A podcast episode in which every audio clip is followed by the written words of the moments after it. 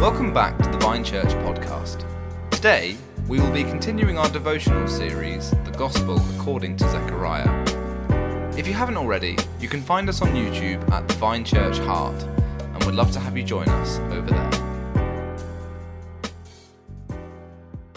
Hello, everyone, and welcome back to our devotionals in Zechariah.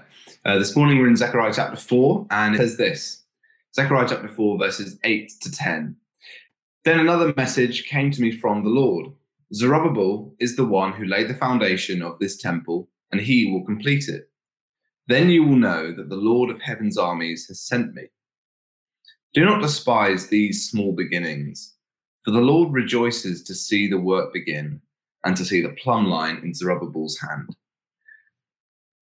Yesterday, Andy and uh, and I, the day before, were looking at this um, the the passage that immediately precedes this, where it talks about Zerubbabel coming to build the temple, and where it talks about not by might nor by spirit, but by the uh, not by might or by power, but by the Spirit. And uh, Andy focused yesterday on the the promise that mountains will be moved in order to have the purpose for Zerubbabel uh, completed, and that that purpose is for the temple to be built. Now, it's important to to point out that who Zerubbabel and Joshua are, because we've seen them now in chapter four and chapter three. Joshua is the high priest, and Zerubbabel is the king. And so together, these are the the two uh, points of the two highest authorities in the people of Israel, the high priest and the king. Just to give that important clarification. So we've seen Joshua, the high priest, being cleansed and commissioned for his role, and now we're seeing Zerubbabel established as that king, the one who will complete it. And you have to bear in mind, the people of Israel are still longing for this Davidic messianic king that's been promised for a long time. And one of the principal roles of the Messiah was to build the temple. And so I don't think it's a stretch to say they, there may well have been expectation that maybe Zerubbabel is this messianic king. Now, we're not going to go into that in too much detail this morning. All I wanted to make the point was it's important that we understand who Zerubbabel is in context and see what he's doing. I mean, I believe that Zerubbabel is a preview of the Messiah being Jesus, Jesus, the ultimate temple builder. But that brings us to where we are this morning, where Zerubbabel has been told that the mountain will be moved. That mountain could be uh, many different things. It could be, uh, some people think it's the remains of the old temple. that need to be cleared. And that was an emotional and physically uh, laborious task to, to wipe away what once was. Um, some people think it could have been opposition. Whatever it is, there is something in the way of this project, and the Lord promises it will be moved. But then we come to this next passage.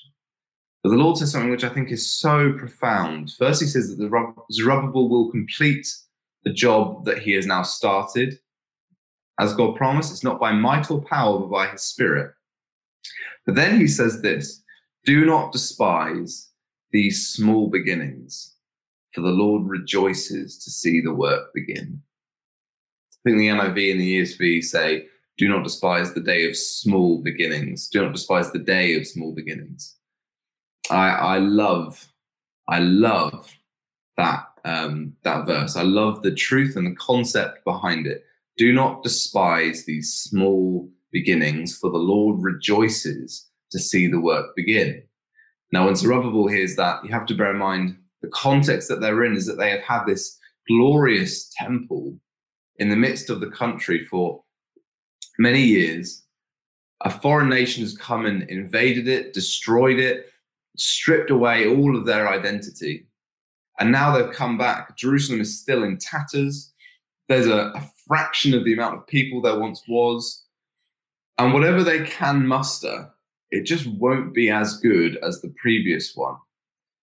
In the book of Haggai, which is happening contemporaneously with this, when the first uh, stages of the temple are uh, brought up, are erected, the people mourn and weep because it's nothing like the glory of the old. But Haggai, well, the Lord through Haggai encourages the people don't worry, I, I am with you and I will finish my purposes. So, in this original context, there is this um, tendency and probably a temptation to despise this small beginning. The temple has begun, but it just doesn't look like much. But as in Haggai, so we're encouraged. The Lord encourages his people here. The Lord rejoices to see the work begin. The Lord rejoices to see the work begin because it's Him that the work is dependent on. He's already said it's not by might, it's not by power, but it's by my spirit. Therefore, it's going at the progress that the Lord decides to take it at. And if He is pleased to only make a small beginning of it, He's delighted to see it because it's His work that is being purpose. It's His purposes which are being fulfilled.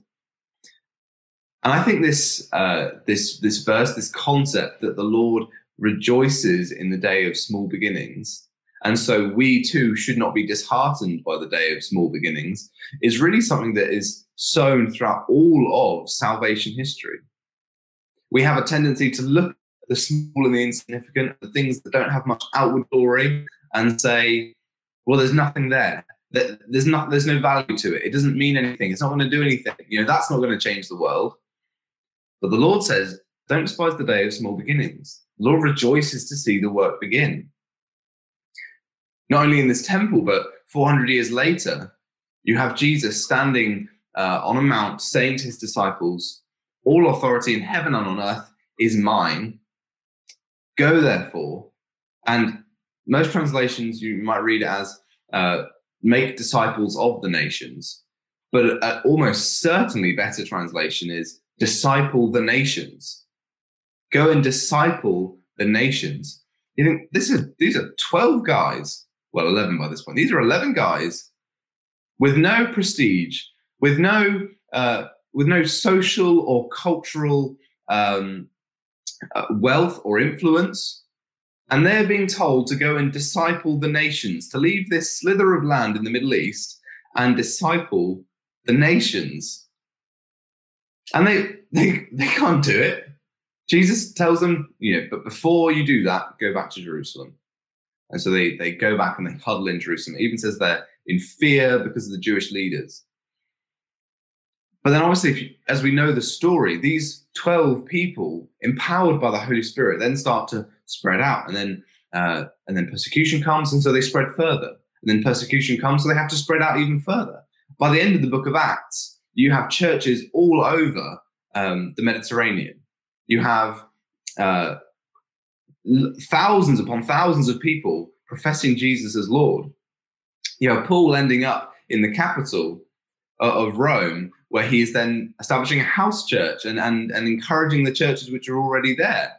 Loads of the letters of Paul are Paul writing to churches which someone else has planted, now he's heard about, and he has to write to them too and find out about them.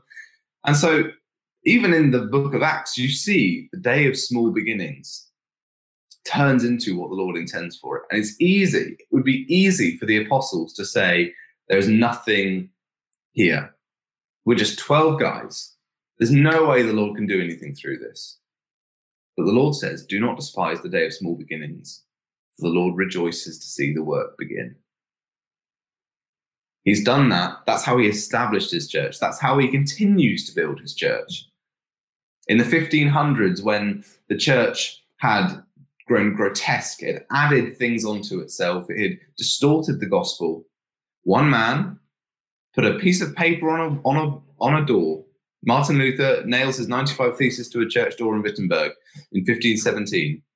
The Reformation begins and it sparks the whole of Europe really into this uh, frenzy of getting back into the Bible, of reshaping our doctrine according to Scripture. That was a small beginning. Martin Luther could have been killed multiple times. He was uh, sent a, a papal bull where he was deemed a heretic and had to stand trial, and he burned it in public. Again, the Reformation was a day of small beginnings, but the Lord has purposes through it. One of the things that we've been focusing on as we've gone through Zechariah is that the Lord has plans to extend his kingdom over all the earth to build his new Jerusalem over all the world, to bring in all the nations, to have a church which is humongous, to establish his glory here in his creation. We have a tendency to look around and say, well, don't see much sign of that. You know, we like to say, oh, that will all happen when Jesus comes back. But it, it doesn't seem that way in the Bible. It seems that Jesus returns to that. It's easy to look around and say, small beginnings, it's never going to happen. But the Bible says, do not despise small beginnings. The Lord is pleased to see the work begin. Even if it is small, even if we don't see much fruit at first, even if we never see fruit in our lifetime, as Christians, let's never despise the day of small beginnings. Let's rejoice and join in with the Lord's rejoicing because he is rejoicing to see the work even begin. We often want to see the result as soon as we've begun. But the Lord, it seems, rejoices in the process. And so let's pray, let's ask the Lord, let's pray as Jesus taught us to pray that his kingdom would come, that his will would be done. But let's not despise the day of small beginnings. Indeed, let us rejoice in them. Let's pray.